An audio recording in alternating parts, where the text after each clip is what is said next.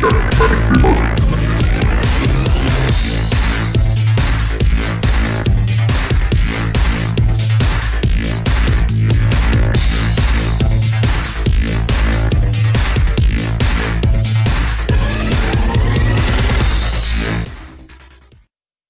gentle listener. Welcome back to a brand new episode of Podcast Maximus, full of yet more IDW goodness. We're here to talk about Windblade Volume 2, which has uh, just wrapped up, uh, perhaps slightly sooner than expected.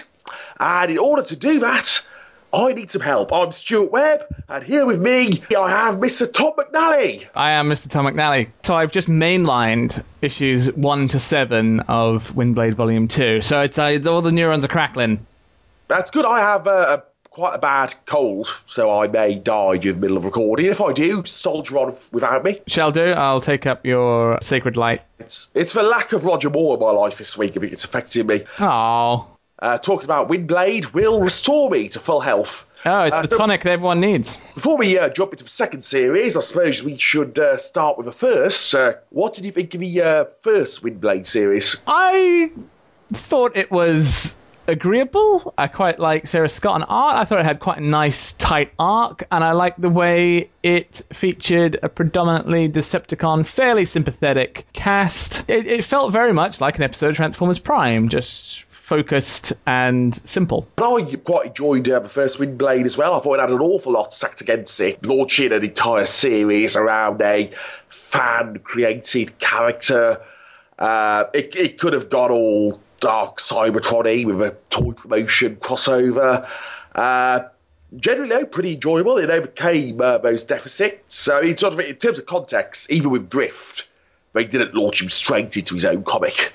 Uh, but it said it was quite enjoyable title series. It picked up on the stuff Robots in Disguise did very well originally, political Cybertron stuff. Uh, but that book was pretty much ignored by that, by that point. Yeah, it had a limited setting, which you know doesn't really happen very often in Transformers. It's got that space opera uh, background to it, and yeah, just stick, just keeping all the action limited to the confines of Metroplex. I thought worked really well. There was something a bit noirish about it, and uh, you know, it, and the focus of it was on, of course, the relationship between Windblade and her bestie Chromia. Know, uh, what I particularly liked, and I think has been a, a strength of Scott's uh, work, is uh, it's not about the two sides beating each other up or being antagonistic toward each other uh, in a more traditional sense. It's about them having to come to an understanding with one another and uh, accept that they don't really like each other very much. Uh, they'll always have their differences, quite extreme differences, but they do have to work together uh, to make the planet work. Otherwise, things would go even worse. And I, I liked how that was handled in the first series. Yeah, it's very mature for that reason. It often gets criticised for uh, not being as uh, sophisticated as uh, Marvel meets the Eye, which I think is a uh, slightly unfair criticism.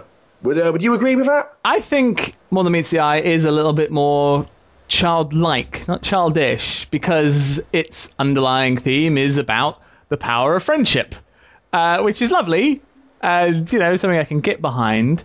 But it's it's very, it's got this sort of optimism uh, that's childlike. Windblade is a little bit more.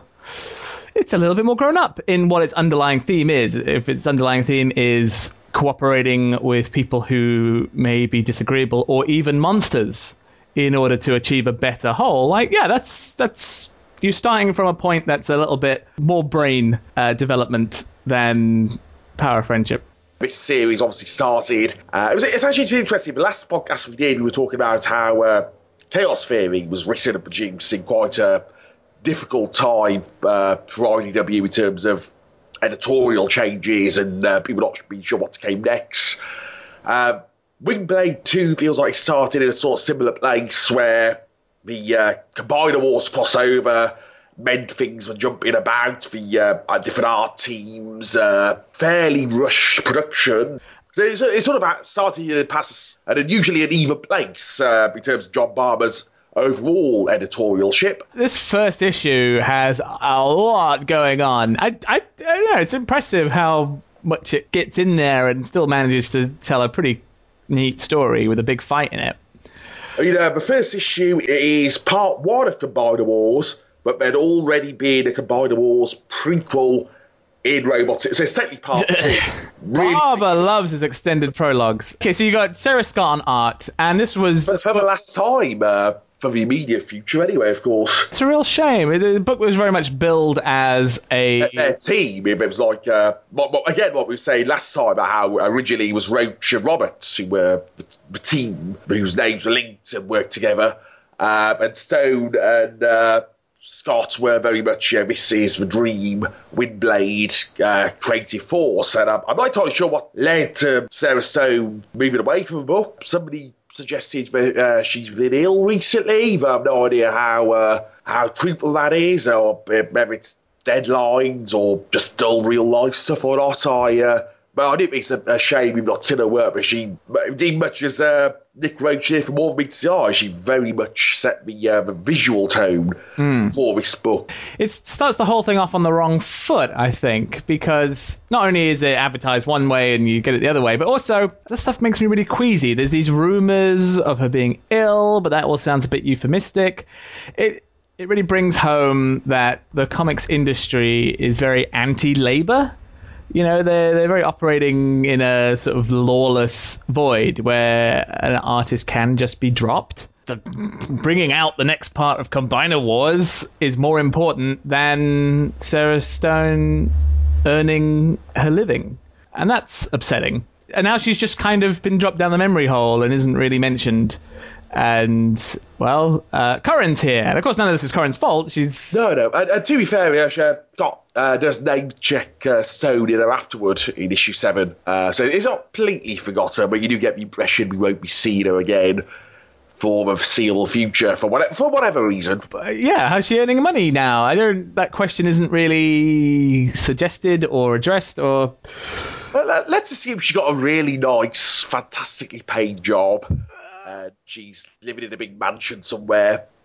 I just hope that that for whatever reason why she had to stop on Windblade hasn't hurt her reputation and hasn't stopped her from getting work elsewhere because she deserves it. She's a fantastic artist, and uh, Windblade One looks amazing. They, they, you've got this. Com- uh, we don't really have a combiner fight in Combiner Wars, which it looks very good, except for in Windblade One, in my opinion. And of course, I suppose uh, with Combiner Wars, uh, for people who don't know, because these are designed as toy packings, uh, they have to be done much, much further in advance than regular issues do. That's why these first week arts are still 22 pages uh, rather than 20, as IDW went to around this time, because when they were written and drawn, IDW was still doing 22 pages comics. The art winds up being rushed for all sorts of reasons. It's a shame some of the mistakes that were very obvious weren't fixed between the, the toy packing version being done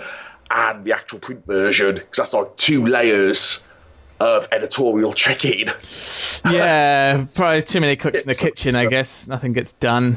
I was just saying, if anyone's reading this in the trade and we're wondering what I'm talking about, say wrong protector bots, that's mostly me fixed in the trade.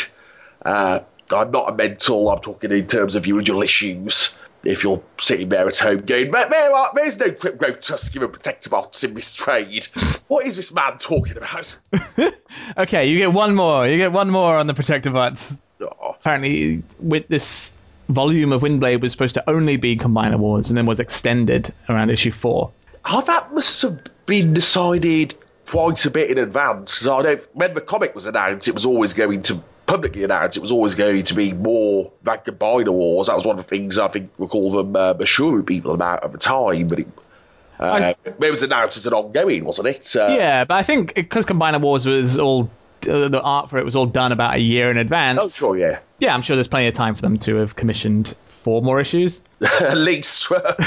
you know, it lays a lot of pipe, and as you, uh, you know, you've used the the phrase "back to a pilot" very well. It's uh, Scott's obviously pushing to show how this story has legs. She's introducing the cast, which, for just for the purposes of Combiner Wars, aren't terribly necessary, and setting up this and and and the mission statement for Mairghread working at IDW was very much to open up the universe in terms of characters. And she's laying all that pipe as well.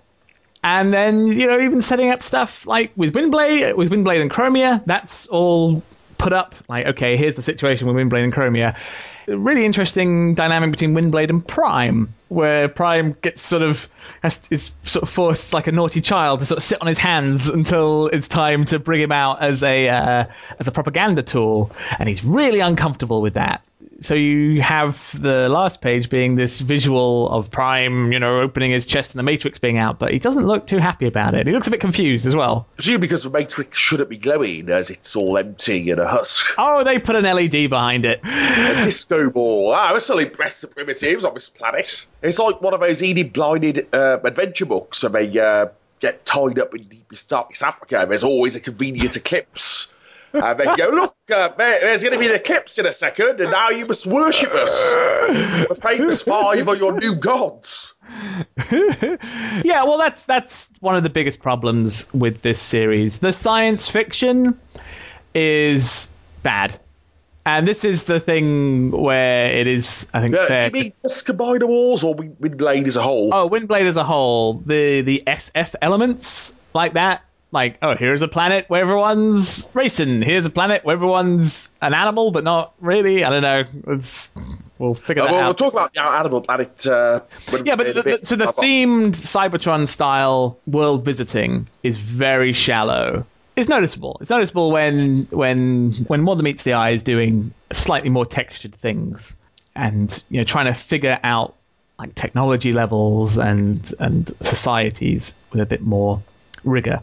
Caminus is obviously the world we spend the most time with in the series. It's, it's, basically the focus of the first three issues. You think it does a bit? She does a bit better there with. Uh, well, I say she, of course. Uh, the first three are written in collaboration with John Barber. Yeah, he gets story credit, doesn't he? It's obviously not just just entirely her thing, but do you think the Caminus stuff works better? Yeah, yeah. Caminus is a lot more fleshed out. It's poor, and that's interesting. We don't see poverty in Transformers really ever at all, unless it's like robot hobos, um, a you know a third world nation, a developing state is Caminus, and they need the protection of someone with deep pockets. And then yeah, this, this it's got a it's it's not ruled by a religion, but it has this powerful religious lobby, and yeah. people there are are faithful. It's got a sort of Catholic vibe to it. The, I have to say, uh, I'm, I'm, assuming it's a coincidence, but uh, the Mistress of a Flame does remind me of the Sisterhood of the Flame on the planet Karn in Doctor Who. So they're not like a, a big Doctor Who thing, but, but sort of uh, the imagery. You can imagine her and her disciples dancing around, going "Sacred Flame, Sacred Flame," and uh, all that stuff. I'm, gonna, uh, I'm just going to take it on faith that you you weren't you, you didn't just have like an embolism there and just started saying words, and now all it relates to things that happened in Doctor Who. God, don't you, don't you even know what the Sisterhood of Karn are? Uh, Everybody knows that. Yeah, Caminus works a bit better, and uh, it's got this lovely beat around issue four where the Decepticons come and help with the reconstruction after the big combiner fight. Was that issue four? Was that uh, uh, do you mean part four of Combiner Wars? Oh yes, part four of Combiner Wars. It's so needlessly confusing. it's Windblade two. Windblade two. Okay.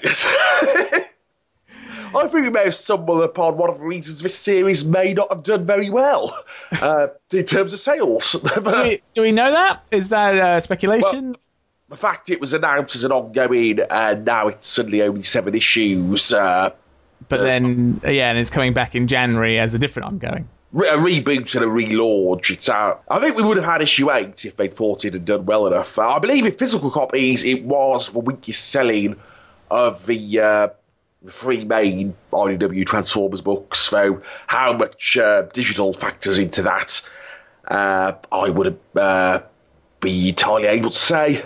Okay.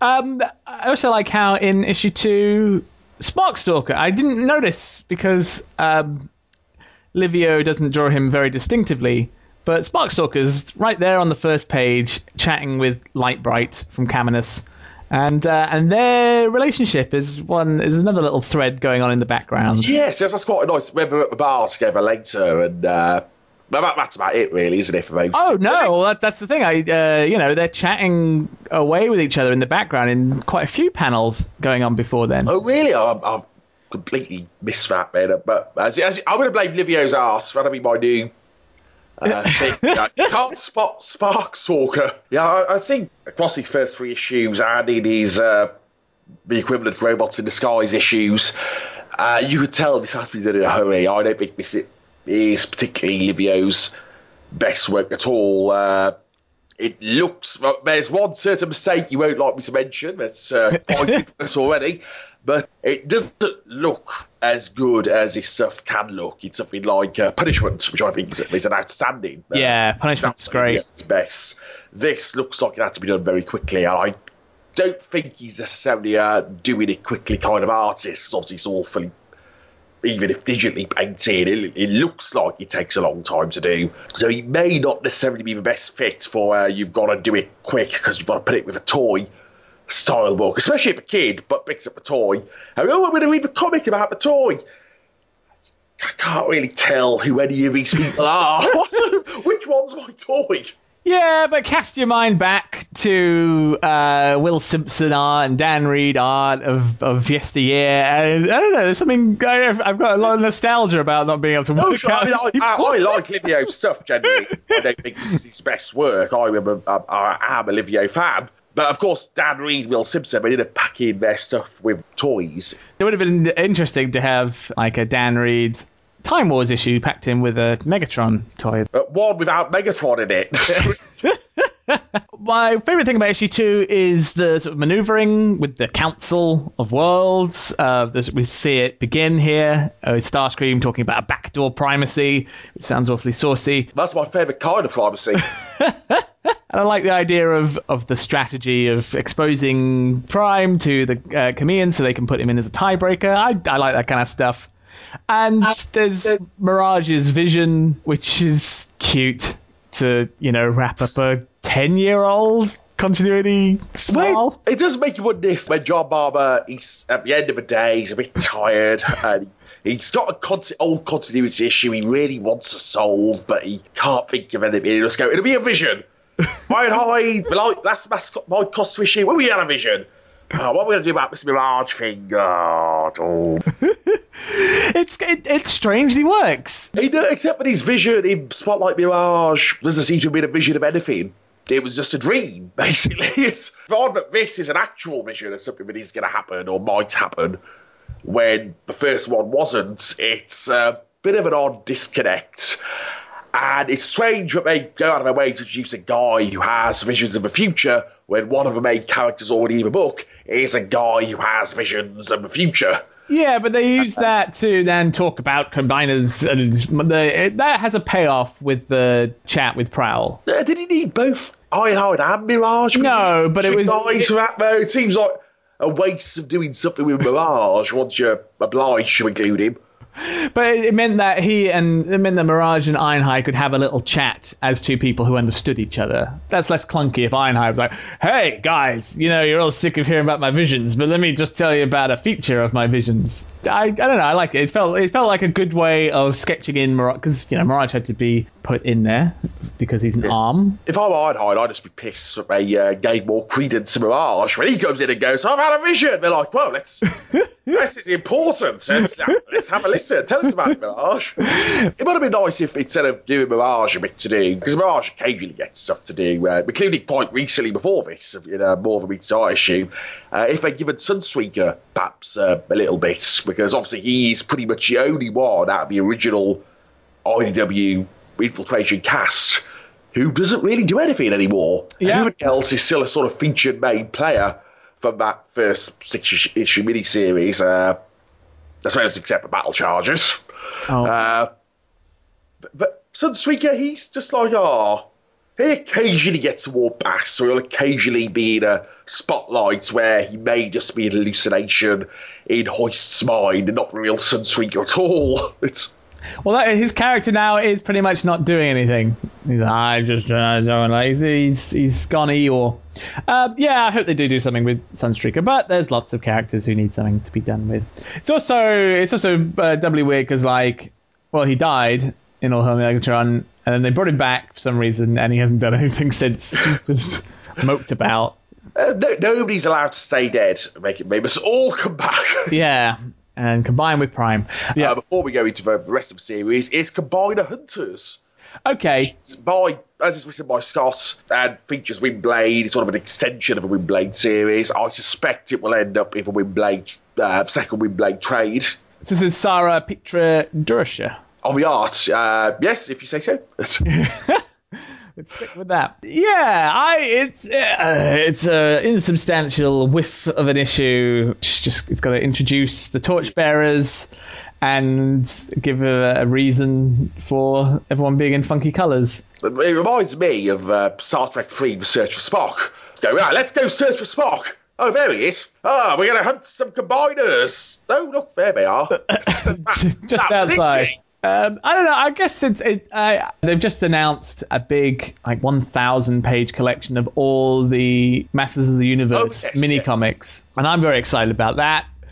I Uh, they've done that many. They must have like done. I know, I know. Well, Well, like six pages each or something like that, would have made. you know, typical of of toy distribution. I guess, like, just in the UK, we just didn't get that many Masters of the Universe toys. There were dozens more out there, all with the little comics.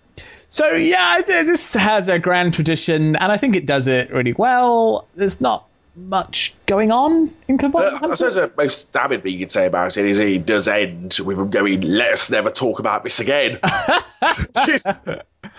Oh, this is going to play off. Uh, I suppose uh, Victorion uh, will turn up again. Say, "Hey, remember that time we found you in the desert?" But it, it does feel like very consequential uh, at the end there. But uh, anyway, uh, I should say the last page of uh, the Combiner Wars crossover with Elita One sitting in a throne of dead bodies. oh yeah, this is the No, really, really.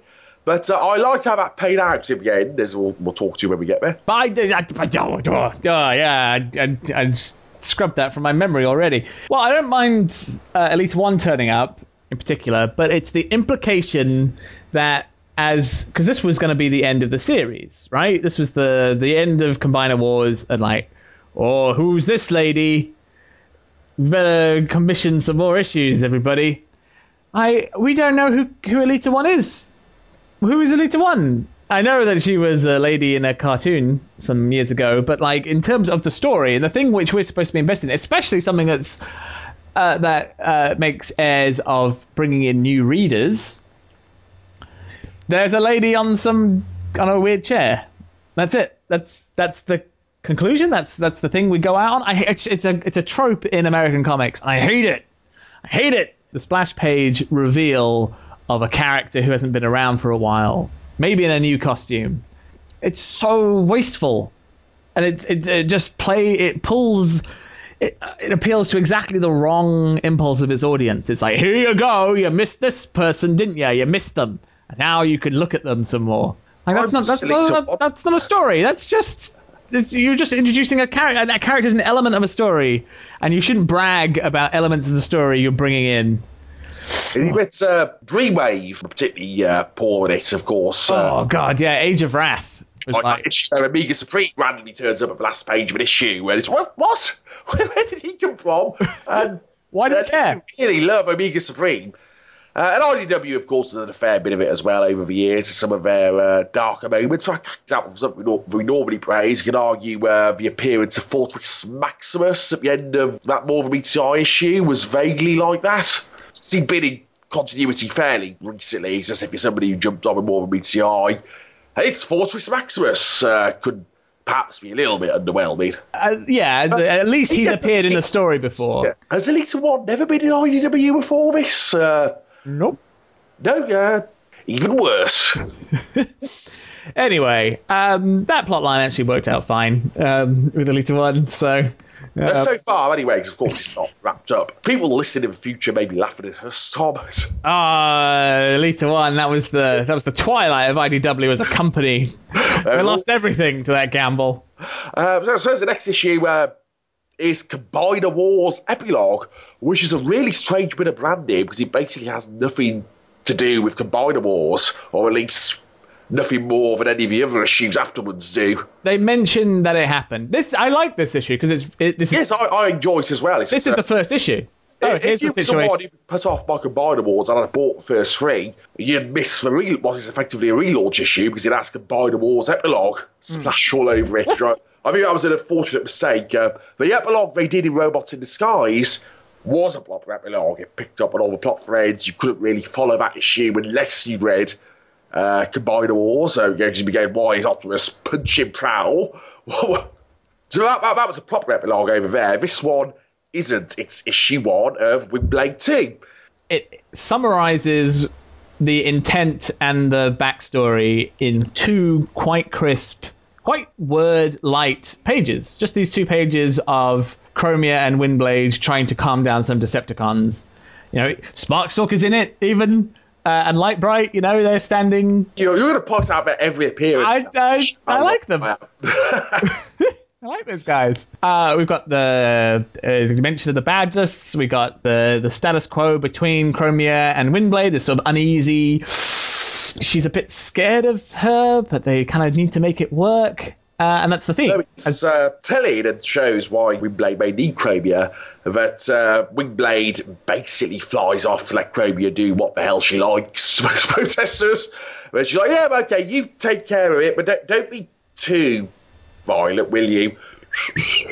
Yeah, plausible deniability, big part of politics. If you want to make an alliance of worlds, and uh, the way she flies off is a nice little um, tribute to uh, Sarah Stone. I think if I didn't pay attention to the credits at this point, I would not have noticed for changing artist. It's famous. uh, I suppose you would have, Mr. Artist Man. You could you could smell these things on the wind, but uh, as a layman, I would not have noticed a change if I uh, wasn't sort of anal person who pays attention to credits.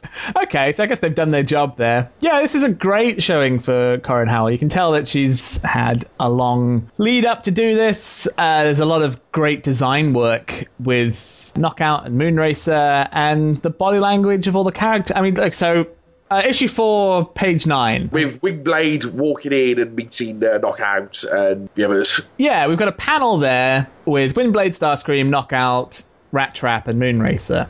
Uh, yeah. And the body language of each of them tells us a lot about who they are. There's a nice uh, graduation of height of the characters. That always annoys Yes, me yeah. when that's not there. But it's not exaggerated to the point where Rat Trap's tiny and awkward to fit on the panel.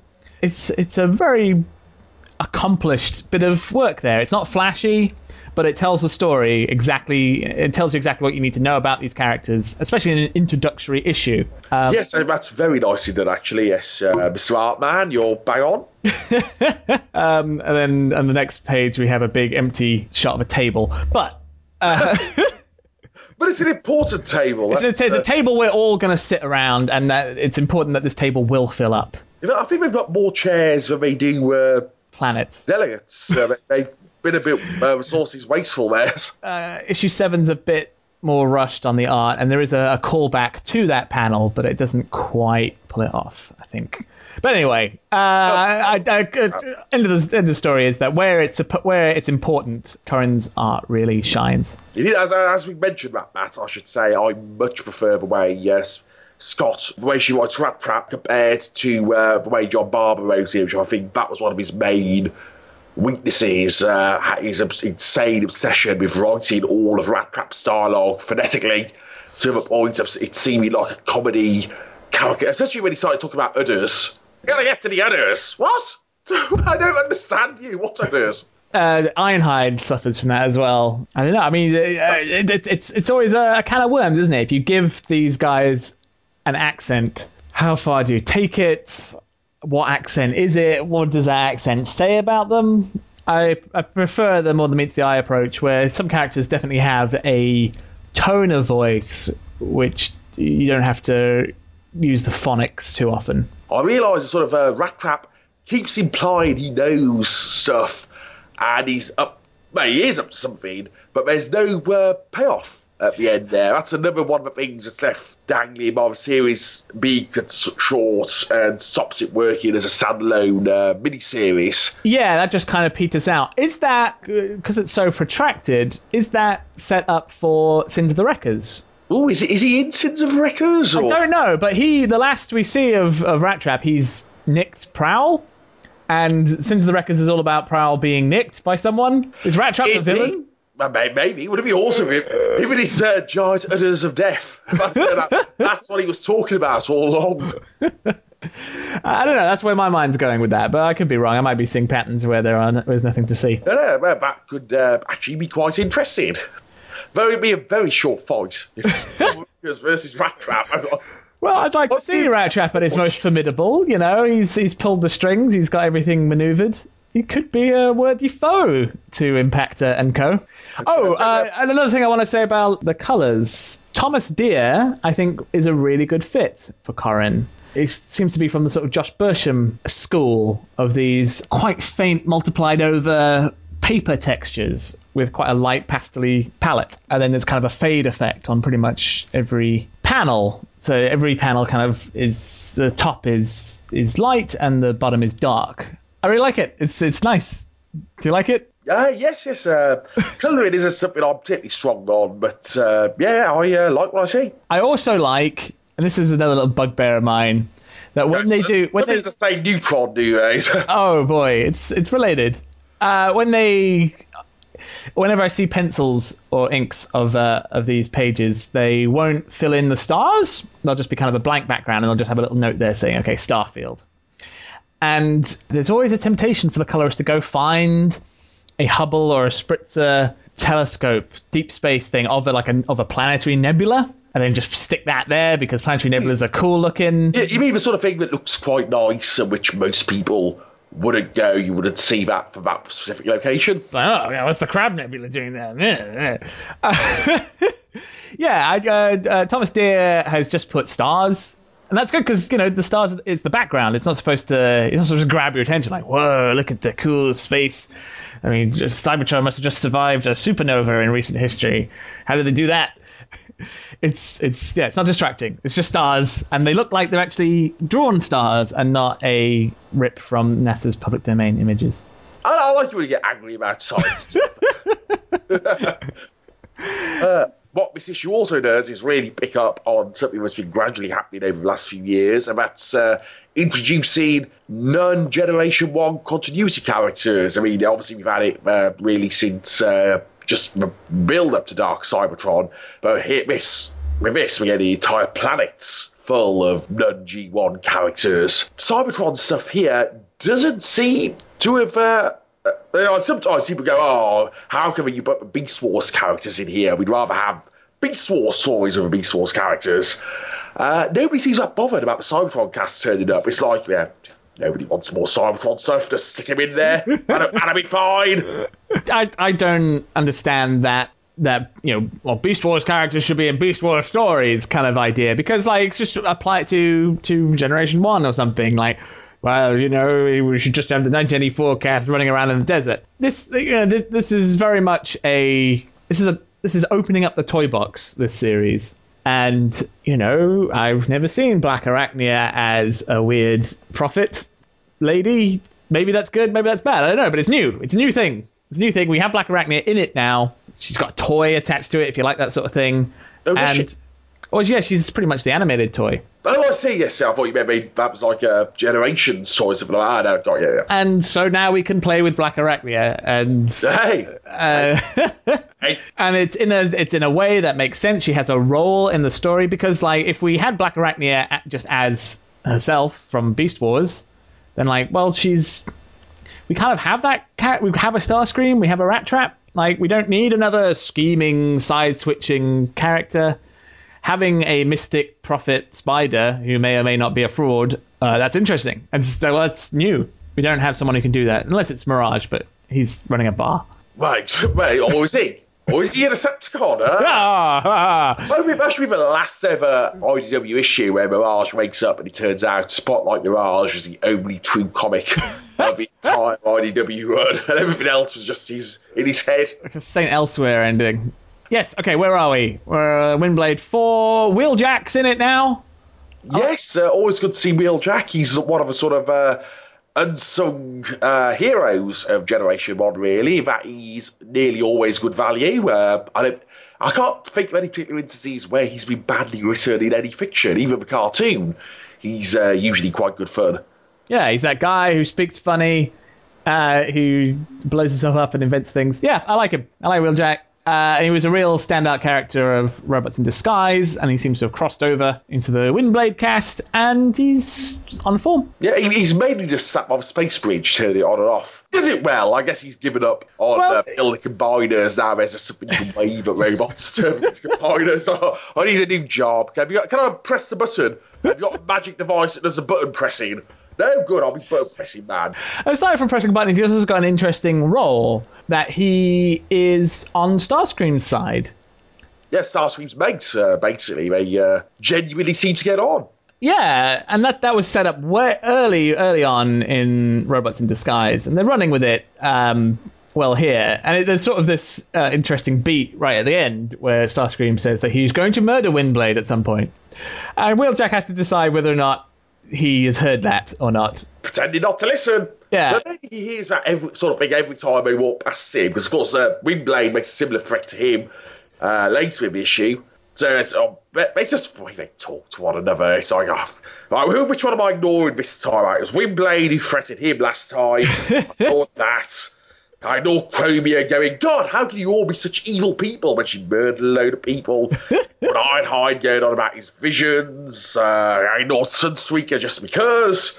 It's a lot of ignoring I've got to do here whilst pressing my button. It's a difficult job. Yeah, yeah, someone's got to do it. Moving along, we got Moonracer, who's a nice. Yeah, I like her character too. But I said Cybertron earlier, but that uh, Knockout, of course, is from Prime. Prime version. Yeah, he Uh, integrates is nicely, doesn't he? Cybertron, isn't he? Uh, uh, he says, "What I say." Are there any characters from Cybertron actually in this issue? Override, Hey, that's good. I'm not just a mental person. but she's not really a character yet. She's just uh, uh, someone waving from a podium. We say like, okay, yeah, we're doing Cybertron now, but Yeah, it's um, a planet with some Cybertron, not the uh, not the characters. So. we've got we've got Moonracer, who's ostensibly Generation One character, but isn't is kind of is basically a new character. uh, which uh, who was her boyfriend of the Autobots in the cartoon? Uh, I don't think I've ever actually watched that episode. Well, as obviously they've got um, Ironhide and Chromia hanging about with a slightly better. Ah, look, these two were in a thing in the cartoon, and then maybe we're going to have a thing here as well, eh? Huh? Yeah, I don't mind that because it does actually make sense for Uh, that character uh, and that character to like each uh, other. And it works around knowledge of the uh, the show as well. That. But I was wondering if they're like, going to end up doing the same Moonracer as well, and uh, Powerglide or something. Uh, yeah, I- Yeah, the Power Glider Inferno one, mate, on both of them. Uh, scally the cheers. yeah. As you say, uh, the Chromia Ironhide relationship. I didn't. I, you know, I'm only very vaguely aware of what the characters with these same names did uh, in the cartoon. So uh, yeah, I, I buy and quite like the Chromia Ironhide relationship. So it doesn't. Re- it does. It's not the like the Elita One reveal. It doesn't re- require you to reach into the depths of your mind and dredge up this stuff from the cartoons. So, uh, planets where everything is decided by races. Is this too silly? This is, to my mind, a pretty direct lift from one of my favourite books, uh, Iain M. Banks, The Player of Games, where an entire society is based around a, uh, a very elaborate board game, essentially. Uh, um, well, of course, Iain M. Banks did it better and had a lot more room to make it work. This is a quick sketch of a society and a planet. It only really has to last two issues. And as stated, it's really just a way to get people like Moonracer and Clocker and uh, Knockout into the running. Ha! No pun intended. Um, Ah, and also, I guess it may be a way to give Blur something to do. Uh, yeah, it's an undercooked idea. The race, I, it's a kind of a bit of uh, a letdown of the art, where I don't think the race looks interesting, or or I don't know. It- It's it's not sold to me. It's it's quite blank I mean, background. It's nice to have a Transformers car race um, that doesn't seem to have any uh, obvious visuals homages to the one in Rebirth. Uh, which they often wind up doing. Uh, uh, it's odd that it would just be a race and there's like no taking advantage of their transforming abilities or anything like that, which uh, you think they would be. I think that's also one of the, uh, the races Blur used to do as well. They would just race. like And, run. uh, oddly enough, race to rebirth, does more with it. And as for transforming and shooting things as well. And as far as I remember, anyway, I, I, if the Rebirth fans get onto me now, it feels like sort of a, a miss uh, opportunity to do something a bit more alien with them as uh, their sporting interests. But uh, again, that's, that's going back to the, uh, the blur spotlight. That's not a new fault uh, created by Scott here. That's just uh, following the uh, established tradition. And I suppose if you're going to do Velocitron, you've got to do a race. That's that's what Velocitron does. That's that's all they do. There's an interesting wrinkle to it in the next issue. That, uh, oh no, it's in this issue uh, about how their Titan has kind of gone senile, and how they all have too much money and they wear little opera glasses. There's a there's an extra layer on this about decadence and about um, kind of a WALL-E uh, style of consumerism, I guess, and sort of uh, you know they, they are literally racing for nothing. Uh, and that's the way their planet goes. Like if they stop, then they'll have to face the consequences of what they do. There's there's a suggestion of more going on, and I hope that's going to be unspooled. But right now, it's um, it's cartoon racing planet. Actually, uh, what we said about the Titan, I think uh, it's also worth mentioning how each of the Titans encountered over the four issues of Windblade 2 proper, there's a clear attempt to make them distinct from one another. Yeah. Uh, we have a slightly senile, which I suppose uh, Metroplex was a bit far gone when he came back, where he seems uh, more coherent now. Mm. Uh, of course, that was just a device that they needed Windblade uh, when he could talk quite cheerfully and frequently uh, back in the old days. Mm. So that was a bit of a retcon, but uh, uh, the Velocitron Titan, whose name is Vlossy. I don't Vlossi. Vlossi. That's like a friendly velociraptor. They're uh, neglected. They're like your, your old relative in a care home. And obviously, uh, the next issue read it, uh, the, the big, crazy uh, Doom prophecy Titan. And uh, the next one is the mysteriously not the right Titan. Yes, yeah, that, there's, and that's some. I like the the SF elements with the Titans. They're they're handled nicely. Navitas, his name is Navitas, the big racy. Uh, of course, which sounds like something out of Avatar. So I, I, I did enjoy that uh, two-parter. Uh, maybe did it quite need to be a two-parter? I'm not sure. if There was enough substance in it for that. Uh, again, especially what is ultimately just a four-issue mini-series. Uh, even if I didn't know that at the time we did it. But so that's sort of a retroactive criticism, I suppose. If, if, if you writing it as just four issues, that wouldn't have been two issues spent, spent on Velocitron. Uh, that's a sort of fortunate side effect of the uh, the curtailing of it. Hmm. I, I I would be interested to know what they when they knew they were being turned into uh, Till All Are One and so forth the next issue, we get a shot of the big table again. Of course, that's what you want. Are You're trying to say there's something. Is this a big table themed comic? I suppose it is about assembling a kind of Knights of the Round. But uh, say me having to scour through my tablet for a page. Is it anybody sat at the table this time? No, no, it's it's, it's, it's the same it's panel. It's just in the previously we're talking. Oh, oh, oh I see. Yes, it's previously a table. An empty table. Um, so we move on to the Beast Wars issue the Eukaris, Eucharius. Um, I'm gonna I'm gonna put my uh, my concerns right on the big empty table right away and say I'm suspending uh, my irritation that we have a planet full of Earth animals uh, all hanging out on an alien no, world. That's fine. Yeah, yeah. We, we, sail as it is. they've got joints in their legs. It's it's it's a it's a fudge. It's a gimme. I'm giving I'm giving them uh, at this point in the series that uh, just be this humanoids out there. Presumably there's velociraptoroids and cheetahroids and uh, spideroids as well, and it's uh, one big happy oid family. Yeah, I'm just glad they're not doing a Dreamwave Micromasters and saying that the reason they all look like little cars with little windows is because the Matrix told them that one day they'd have to go to Earth. Like that's I'm.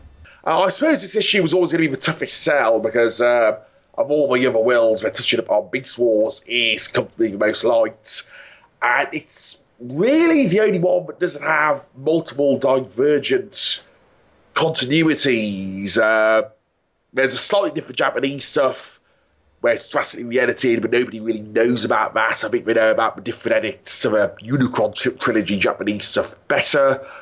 Uh, so it's sort of like just a cartoon, and everything that people are familiar with, even the IDW Beast Wars comic that spins off of that, is set in with the cartoons. There's not like 50 different Blackarachnias as there is with 50 Generation 1 Optimus Primes. Uh, sort of, uh, like with Rattrap when he came in, uh, the Waspinator.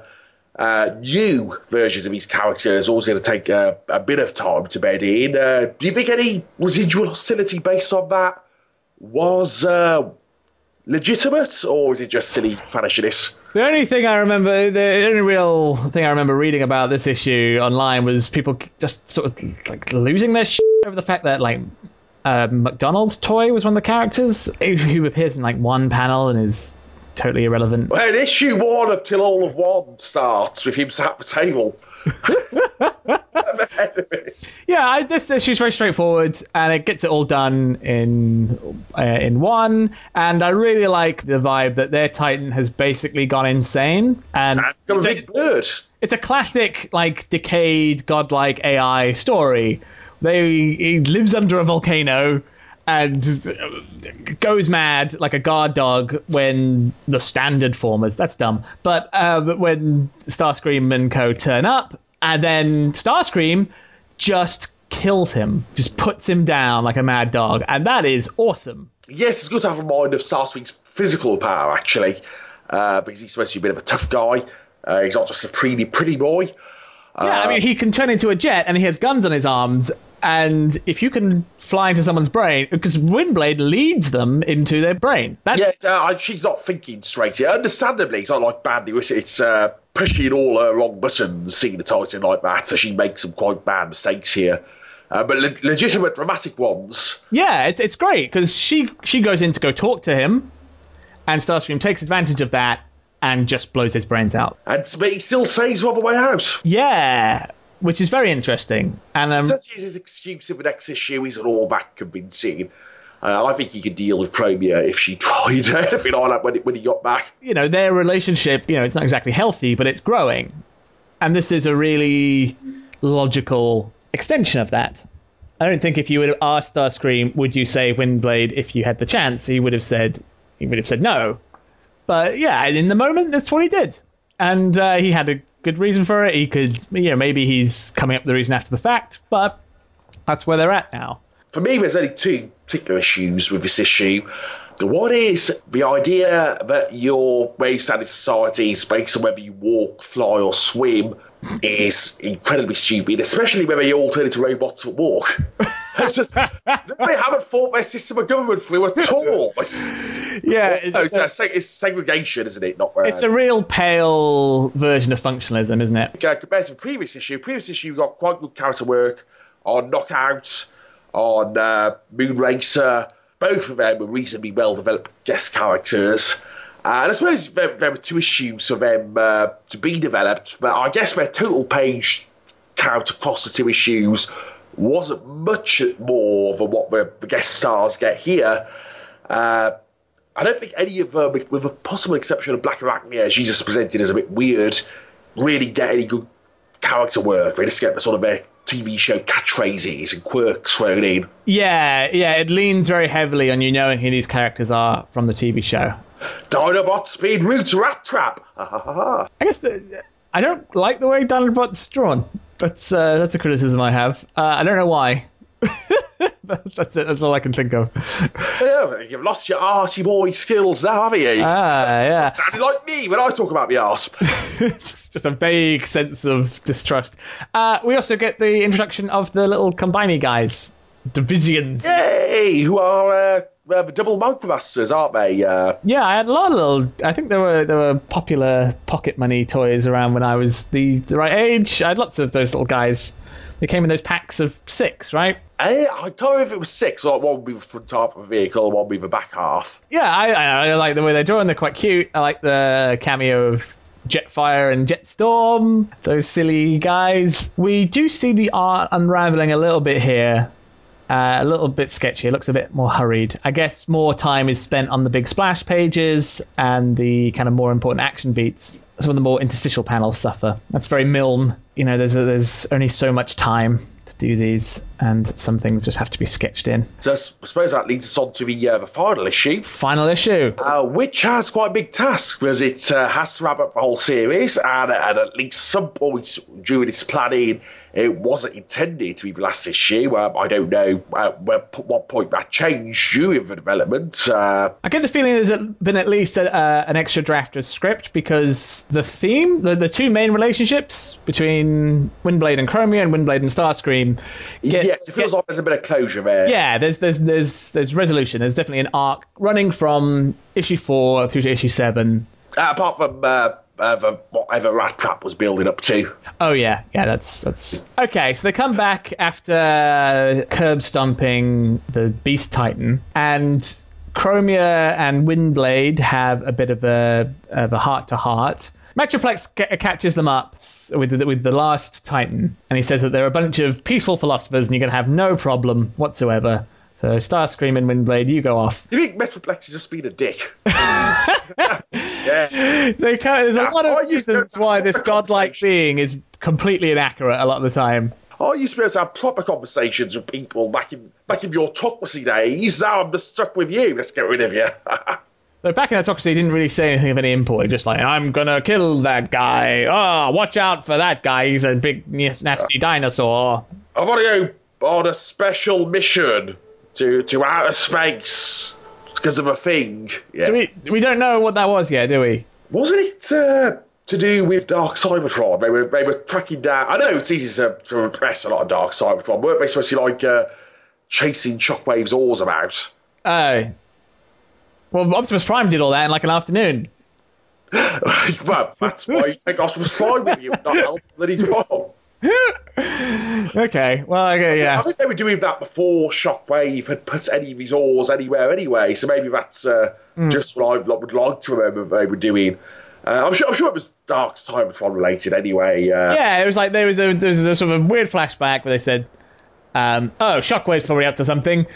Let's go." Oh no no no no no no! They left because Metroplex was too much of a central target, and the Autobots would have been better as a guerrilla distributed force. It was a tactical. Yeah, that worked well. Four million years later. Yeah, thanks for that. Well, Who thought having a big monster on our side might have been a bit better for us in the end? well, no, because I mean, Starscream demonstrates very well why you don't why Titan's kind of a bad idea tactically because it's a huge guy and you turn into a jet and you can just kill it, and uh, you know it, it's a it's a central focal point. And when you have guys who have guns on their arms who turn into guns, putting all your eggs in one basket isn't a very good idea. Yeah, if he'd tried doing that when Metroplex was about the first time. well, if, if that's why they left Cybertron, what was uh, Alpha Trion's secret special mission then? Uh, I don't know. Maybe he wanted to catch up on his box sets. I can't watch Community. Oh, it's lucky I'm not in a James Roberts comic. It might be really annoying. Okay, so it's, it's Uh, uh, I'm lost now. No, but, but back yes, to issue uh, seven. They they go to they go to. Uh, Elita One's place and they meet. uh, uh, they call, call the first. yeah, I like that. That's a nice um, mutation on the idea of a prime. So, but he doesn't need Elita One to show up now. Oh boy. Okay, so they show up and they're expecting philosophers, and of course they get these battle hardened um, folk, and amongst them is Strika, who doesn't do much, but she's definitely there, and she says her catchphrase, and that's fine. And then Elita One puts them in their place, and she tells them that they've had a hard time. And that's so that's a different kind of, and it's it's not quite the racing planet, beast planet. This is like Uh, my- mysterious planet because it turns out at the end that almost certainly most of what they've said isn't true. Well, it, 'cause it, That's- it ties into what it ties into the theme of, of Windblade of moral compromises. Like they've had to do some stuff. So, what do you think happened to? Is it that they've cannibalised the uh, Titan um, space bridge of our old Titan and stuck it on another Titan? Yeah, they've eaten it, haven't they? They've eaten another Titan. Uh, so these aren't the, uh, the philosophers at all. Then, so they met the philosophers and. Uh, It's it's something it's similar to it's what happened in Ireland. Uh, the Celts, yes, that famous thing that happened in Ireland. the, the Celts um, displaced a much more advanced civilization that was there. They're the ones who made the megaliths. Um, and they pretty much killed and probably ate a lot of them. Um, Irish for you. but and they had a sort of survivor's guilt about it. They co-opted a lot of their religion and lived in the cities they built. And there's an idea that the that a lot of like Irish folktales, a lot of Irish gods, are sort of this folk memory of the people they destroyed and co-opted. So they have this sort of inbuilt respect and religious awe of these people they disposed of. And that seems to be what's going on here. They still call themselves the philosophers, they still pattern themselves after them, but yeah, they are literally sitting on the corpses of those they displaced. And of, of course, as well uh, it's an obvious thing to say, but the throne is, of course, meant to be a Games of Thrones style uh, evoking image. Yeah, yeah, that's certainly in the mix. And with the implication, I guess, that many people have sat on this throne before, maybe? Yeah, Sean Bean, definitely. He's he's the one who got thrown into the furnace. yeah, there's uh, there's definitely something to be unravelled with this core breach and this figure in silhouette we see.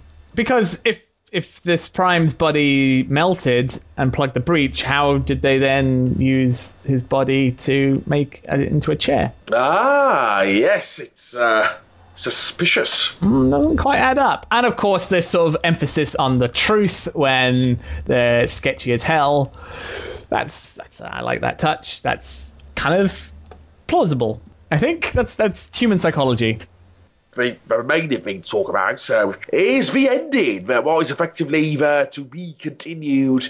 uh, the hook for uh, Till All Are One, presumably, unless some of this gets picked up on uh, in RID before then. Uh, but I think it actually does specifically say to be continued until All Are One at the end, doesn't it? Uh, It does. it does indeed, yes. Uh, so this is like the hook for the new series. Well, first of all, let's say we we see the table filled up. See, that's what that's what the table was all about. They, could, they got to get some extra people in to fill up all the spare seats. Come on. We get Strika and Obsidian, we have Starscream, we have Windblade, we have Knockout, we have Moonracer, we have Tigertron, and Airazor, and the two little guys. Yeah, do they share a seat with two little guys, or do they get a Aww. seat each? Sit on each other's laps.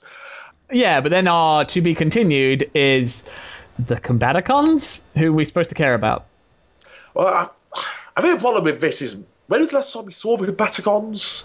I honestly couldn't say. Even as individuals, I can't. Uh, were they in the Mike Costa ongoing at all? Uh, I guess that might be the last. Brawl. Yeah, because there wasn't a thing about them in China or something. Or not in China, North Korea. North Korea. Yes, yeah, yeah, it was a member of the Predacons, wasn't it? Uh, so I think it's the last time we did anything significant as a group. I'm sure individually they padded out crowd scenes and Brawl's been around. Brawl's actually done some cool stuff. oh yeah, he's been in RID, hasn't he? Yes, uh, uh, hanging around with Galvatron. Now he's not hanging around with Galvatron anymore. That wacky scamp. He's uh, and it's, it's there's um I, I, I like Brawl because Needlenose seemed to be warming up to him. Needlenose seems to be, you know, kind of into the domineering personalities. And now Horri-Bull's dead. Uh, Brawl seems to be filling that void for him. oh, that's not. nice. Pity they'll never get to interact again. Once someone does it. Because there's a toy coming out. Um, yeah, weird, weird note to end and of course, they're, they're all upset about Swindle. What's it- a Baticon. Why do they care about? Yeah, and they've never met him, as far as I know, in any comic we've ever seen. He's not one of their gang. This is exactly that sort of a link to one thing uh, you were talking about earlier. It's like, yeah, we care about Swindle because in G1 he was one of us and he was our leg. Uh, but he once sold all our brains to some children. Uh, that ended well. We, we love Swindle. We're really annoyed. We may not mention Swindle ever or ever give a hint that we know Swindle. When Swindle looks like he's dead, we get re- more than anybody else. That's what really ticks us off. So More gonna- Swindle's actual friend Thrust. Or was it Dirge? Yes. Was it Ooh. Dirge or Thrust? I think it was Thrust. It was Thrust. Yeah, Thrust has disappeared. Damn it. No, no, it was uh, uh, Dirge, wasn't it? It's a Dirge. Who's a blue one? Uh, It's a blue Dirge. I don't know. Yeah, one of the one of those guys. yeah, he, he sort of hangs. I can't tell the difference between Coneheads, to be honest, even now. And so, Um, yeah, he, he didn't die, though. He's just stopped appearing. He was last in it just uh, before Superion showed up. because he was the best pals of that Aerialbot who died. Oh I- yeah, yeah, I like that. That was nice. Okay, it was Dirge. It was Dirge. Dirge is the blue one. That's why you're confusing me. Go for us. uh, yeah, it's just really odd to have them suddenly care about with no foreshadowing at all. Not even sort of characters in shadow A a a about, about how, they're upset about Swindle an issue or so before, or something like that might have helped. Yeah, it's it's it's. The ending is dumb, which is a shame because everything else is like it's satisfying. You got the table. Windblade and Chromia have their detente. Starscream and Windblade kind of win the grudging respect, and they come to understand each other. Uh, they've got this potential fly in the ointment with Elita One, and you know there's there's mysteries opened up. Where there's a lot more exploring to do on all the worlds we've seen. Great, set the scene. This miniseries has accomplished what it meant to do. And then back on. The Combaticons. Oh, I wonder what's going to happen. Maybe Swindle will turn out to literally be not dead, but sort of metaphorical side in the background. Maybe somebody will wave the Enigma combination at them. Oh, it'll. Oh, the Enigma. know, I don't know. It's just a crazy guess. Here's something I remember. I've learned, uh, or re- I've remembered from my reread that the Enigma of combination can heal those who have been combined. Can it? Oh, there, yes. What a useful plot device that is, it? I, I, uh, all that said, uh, the Enigma combination is dumb, but uh, I like the way Starscream carries it around in his chest like it's his little matrix. If, just pointing it at everybody. Yeah, you can be a combiner, and you. Hope, I'm, I'm slightly worried, but I think uh, Windblade suffered from Star Scene as a, a crossover uh, to Combiner Wars toys. Yeah. If the next one's going to kick off with another Combiner Wars toy promotion for Combaticons, uh, people who like read the first bit of Windblade didn't like the Combiner Wars stuff, didn't keep up with it. If they come back with a new series of that and go, it's all Combiner War to- Wars toys again, and they might they might go, oh, if this is what I didn't like last time, and uh, walk away again. Uh, we could end up with another four issue miniseries, except for ongoing.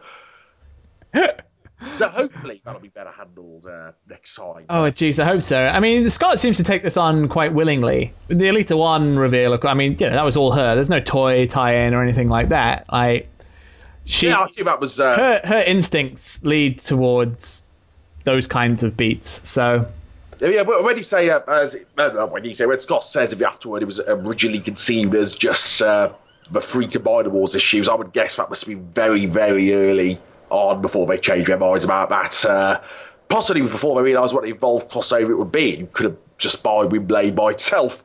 Uh, maybe, because at one point, of course, Beats Eye was going to be involved in this as well.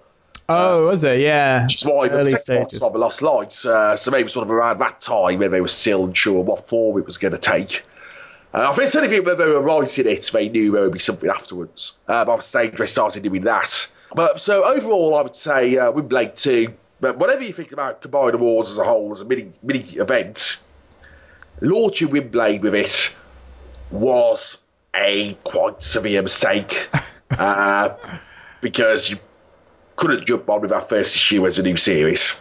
I guess if people didn't like Combiner Wars, but they were already readers of Robots in Disguise, they stuck three Robots in Disguise like they did with both that and More Eye during Dark Cybertron if you didn't like that. Hmm. Windblade, if you didn't like Combiner Wars, and because it's a comic that's returned, it's only got four prior issues, if you didn't like it, you weren't going to stick with it and having that branding on the first four issues of it, even though the fourth one isn't really a Combiner Wars issue, I think is the main reason there was it is it an issue eight coming out next month.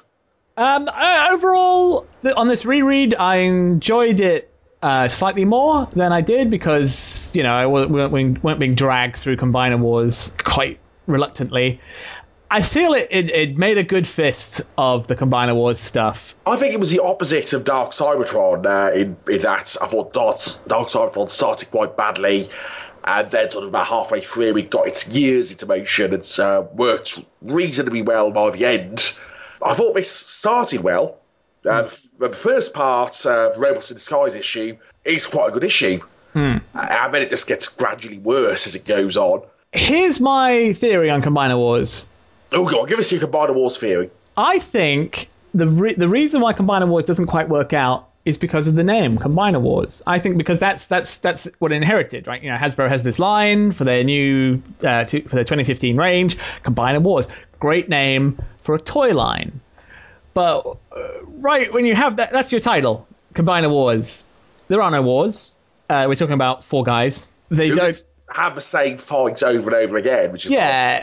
Who, what, I think when Devastator or somebody's going, oh, you, don't you remember this didn't work when you did it to me last time? Two pages ago, remember that time?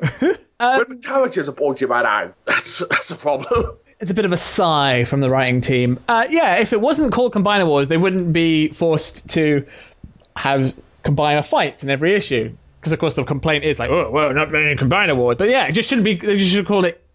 I don't know, Transformers. We're all combining now. Or, or just have it be a nonsensical title. I mean, I, I, before we started talking, I was watching uh, the opening season three of Blake Seven, by which time there definitely isn't seven of them, and Blake isn't in it anymore. It could have been like that. You get a nice uh, artifact title of no connection to the actual content. Yeah, I felt that the title steered the story in a place it didn't want to go. But essentially, as combined fights have never worked in comics. No, Uh, Sarah Stone does the best job of it. But again, yeah, it, like you, It's just hard to have like a big giant guy and a tiny little guy in the same, even on a full page spread, in any sort of scale that works and is convincing. Uh, that's all the way through back to Marvel.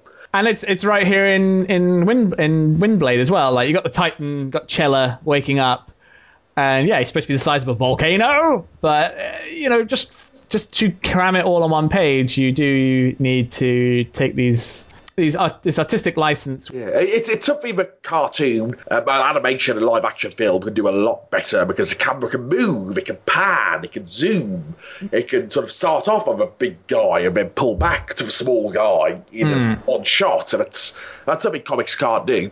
Yeah, That's why the combiners have never worked in comics. Yeah. and it's thought somebody would have noticed that. Yeah, by, by this point, other than me, but. well, they're gonna keep trying. As the story which you've just reread, how does it pan out? Uh, obviously, didn't flow too well. It the nicer moments to all of the earlier ones looked very rushed in places and uh, full of. Uh, I mean, my favourite bit actually, even though it's a really stupid idea, was uh, in the Windblade issues. Was actually from near the end. That's because it looks quite nice, uh, more than anything. That's just when uh, the combined Optimus Prime is uh, on his knees having a bit of a think. Uh, there's a, course, some quite nice colouring on that couple of pages. Eh, which I, I hadn't really uh, felt that when I read it in singles form before. But uh, other than that, uh, not very good. Yeah, and now as Wind Windblade, even including the Combiner Wars stuff, how does that go? Uh, overall, I would say it's not as strong as the first series.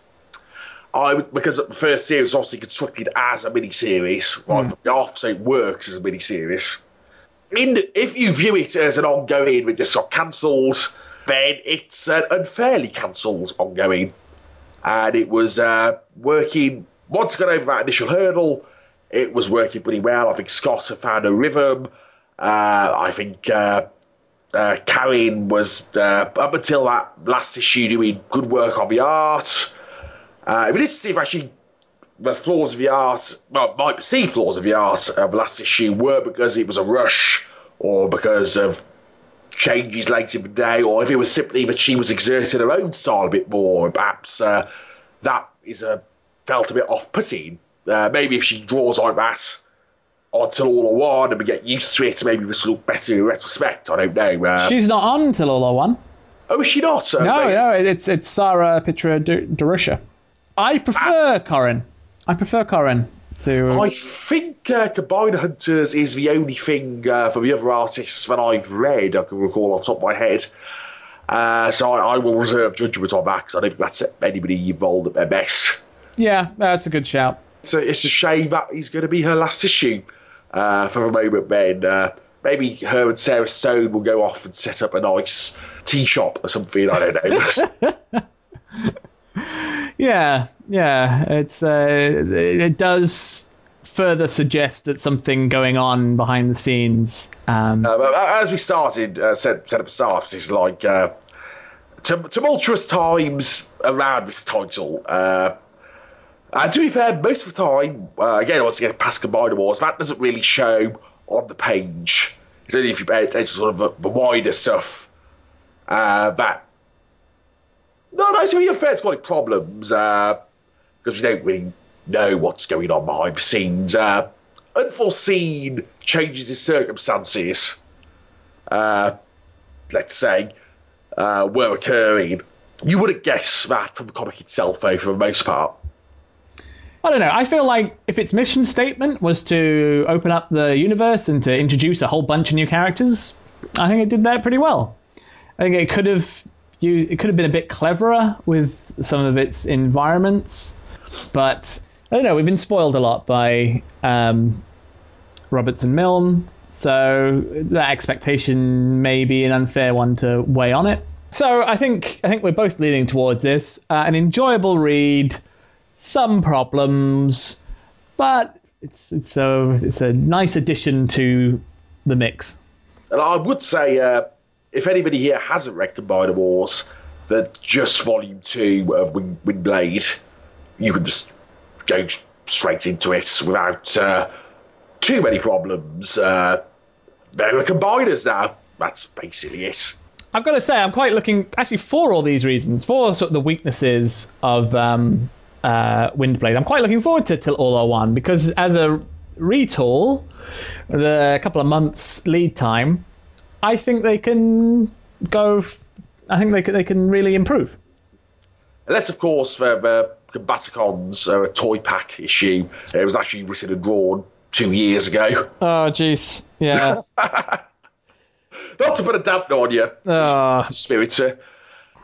Yeah, I would quite like them just to forget about the Combaticons. And um... yeah, I think my only potential worry uh, for the new series is that uh, if Windblade is now perceived as having failed, but it doesn't get perceived as having failed for the wrong reasons, uh, like they try, uh, they think it's uh, the setup or the or Scott's writing or something like. They don't try and go. Um, obviously, this comic got cancelled, so now do it this way. Mm.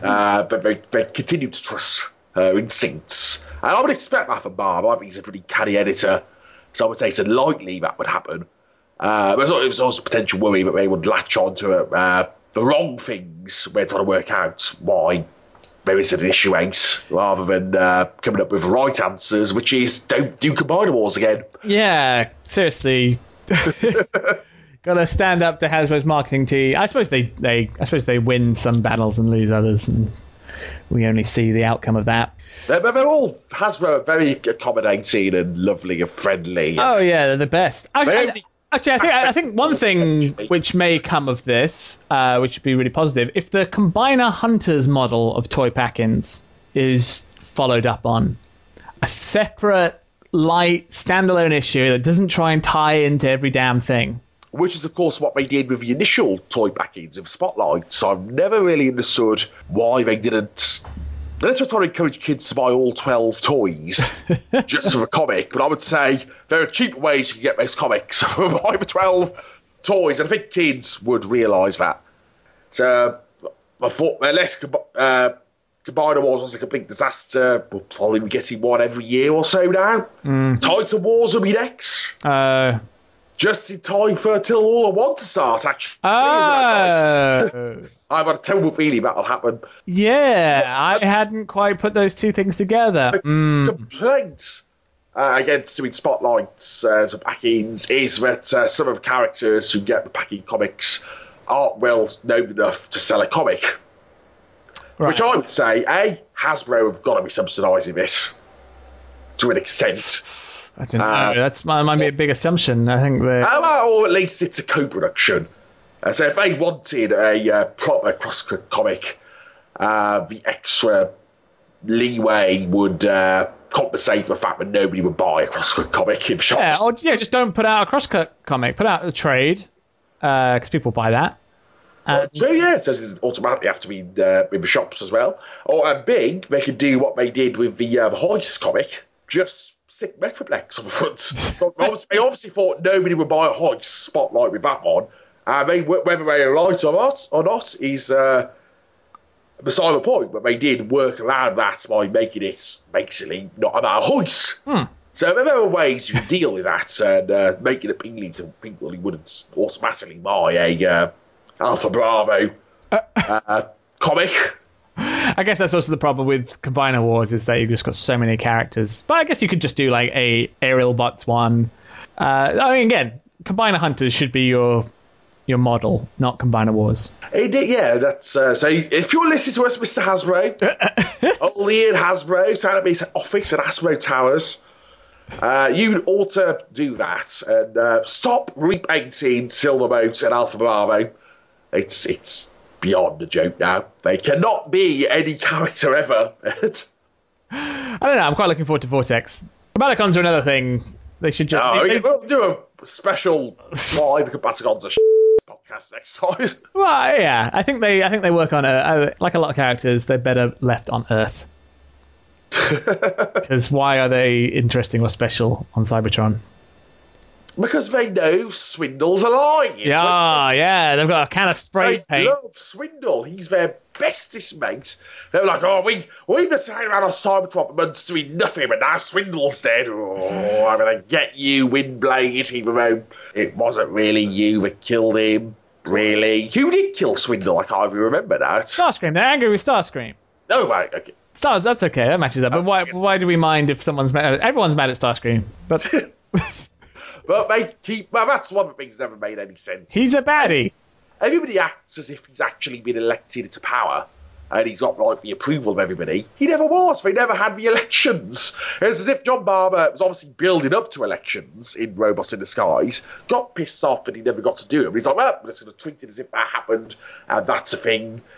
And it's like, yeah, but people chose him. No, they didn't. They never chose him, and it's quite clear that they all hate him. What? what? Well, that's uh, they did have the elections. I'm pretty sure, No, they didn't. the- but the nail- turned up. but the Nails all voted for him. No, you're you're imagining that comic that never happened. Really? Did I? Yes, they, that has been a big bugbear of mine because Megatron turned up before as they were building up to the elections, and it just all went to shit. Yeah, and he killed And, everybody and else. it's like uh, Metalhawk's dead body. Let Starscream take over. You got to hold him up and go, look, everybody, we can't have this happen again. I am now your leader. Throw those people out, and well, we can't do anything against Starscream because the people chose him. No, he chose himself. That's. Ugh. But again, we, we Continuity Barber, sort that out. Have Mirage have a vision or something about it. it's just- yeah, we're not seeing the nails at all. The nails have been. no, no. It's, it's almost as if uh, Barber's more interested in sorting out other writers' continuity problems than his own. yes, the nails actually are a. Uh, it's mainly been upset Decepticons we've seen recently who uh, uh, hate Starscream oddly enough and don't want.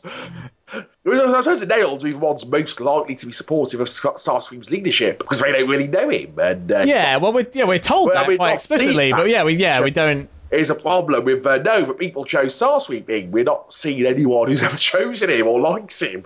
Uh, that's something that both any of the books that deal with Cybertron need to sort of uh, get on and give a bit of legitimacy to his leadership because we're just being told it's legitimate rather than showing it. Uh, I think that's uh, an issue there. It's more important than tying up Stop Spotlight Mirage. When, when was the last time we saw a substantial role for Nail rather than just like a background guy? Uh, we've only had Skybite and Metalhawk, and they are both in X Autobot and an X Decepticon. But they- used to like big big crowd scenes really important. Well, what's going on stuff. Uh, I don't know. if There weren't any in the Wheeljack issue of Robots in Disguise, which is the only time that's touched on Cybertron. Yeah, I think it's like since before Dark Cybertron. Yeah. Or maybe during Dark Cybertron when uh, everyone was going, what the f*** Starscream, what's going on? He's, uh, the last time really, yeah, so that's what, over a year ago now, Dark Side Cybertron finished. It might be even pushing two years at this point, mightn't it? Uh, they dropped the ball. on one of the more interesting ideas of a comic. And they're all weird, odd looking nails as well, and they're sort of uh, adapted to different environments. Uh, uh, so the big problem is the idea of people, Cybertronians who don't live on Cybertron, has been replaced by the colonies. They Yeah. basically usurped the nails. It's like it's, it's the colonies now uh, because we've got 13 prime things forced on us by Hasbro, and this is what we're doing with that. Everybody is a character from another Transformers cartoon now. No more strange, unusual guys who turn into noddy cars or have a, a, amusing a number of limbs. Oh, that's yeah. Tappet was the Noddy Car guy. He was supposed Yeah. to be our like. Is he dead? I'm not even sure if he's still alive. He just disappeared, I think. And they had a tap on the shoulder by Enid Blyton's crew. But um, yeah, it's it's disappointing. Could they could they even go back to the nails now after? They've mentioned uh, Needlenose mentioned them. Oh, good. That's nice. Somebody cares. Yeah, just kind of. Full of focusing on these uh, thirteen titans. Of, uh, uh, is it five or six uh, colonies they've re-established contact with now? Let's see, Philosopher, Elite of One people, uh, cute little Combiner people, Tigertron and Airazor people, um, Velocitron Knockout people, Caminus, Yes. Cybertron. So that's six. Six worlds. Yeah. That's manageable. Uh, all those uh, nails, of course, came from worlds that uh, the Transformers had established themselves on as well. Uh, sort of having to be ignored to give the 13 Titans uh, uh, the air of mystery and enigma. enigma. Uh, yeah, uh, that's fine. I feel they can coexist because they they're talking about slightly different things. We've got you know the return returning war refugees and the people who never saw the war. It's an idea that had a lot of promise that didn't really go anywhere. Oh, and that raises a question I don't think I've ever seen anybody ask, but it just occurred to me. uh, why did none of the uh, colonists on Titans get their come home to Cybertron signal that all the nails and everybody else uh, received? Maybe they did, but didn't care. They're like Cybertron. Pff, what's that? There's it's not that nobody's mentioned it at any point. Like, you, you get the signal, everybody else seen it. Or so hey, there was a signal, actually, now I think of it, about the tired of what they're telling us about the war being over. Maybe okay. Here's here- here's here's my on the spot Oh, okay. um, idea to, to get a no prize. Maybe the Titans received that signal. They were the only ones who had the kind of capacity. Because I'm presuming these colonies are far away because they're going to get there by space bridge. Um, the Titans receive the signals, but as we've seen, all the Titans are not necessarily in the best state to respond to it. Oh, hey, yeah. it's- Hey, hey! You are John Barber. Ha! Continuity Barber. You didn't even have to go, it was all a dream.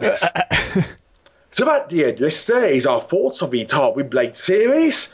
Uh, if you have any thoughts of your own, uh, where you've heard this, there is a link to a discussion forum on uh, TF Archive where you can tell us what you thought of what we've said, whether you agree with us or not. Uh, plus, there are various Windblade related discussion uh, threads in the new comics subforum uh, for more in-depth chat about any of the issues that we brought up or not brought up if you uh, think we missed anything. You can also uh, tweet me at Inflatable Dalek for any uh, sort of random feedback. Uh, so that just needs to say that I am Stuart Webb. He was Tom McNally. Alas. And we are Podcast Maximus. we got to do that together. Okay, hang on. Okay, yeah. And we are Podcast Maximus! And you are whoever you are. Enjoy your day, evening, or morning, and goodbye, folks. Say goodbye, Tom. I'm not gonna. I'm not gonna say goodbye, Tom. I'm just gonna say goodbye. Ah, you foiled my cunning plan. Au revoir, everybody.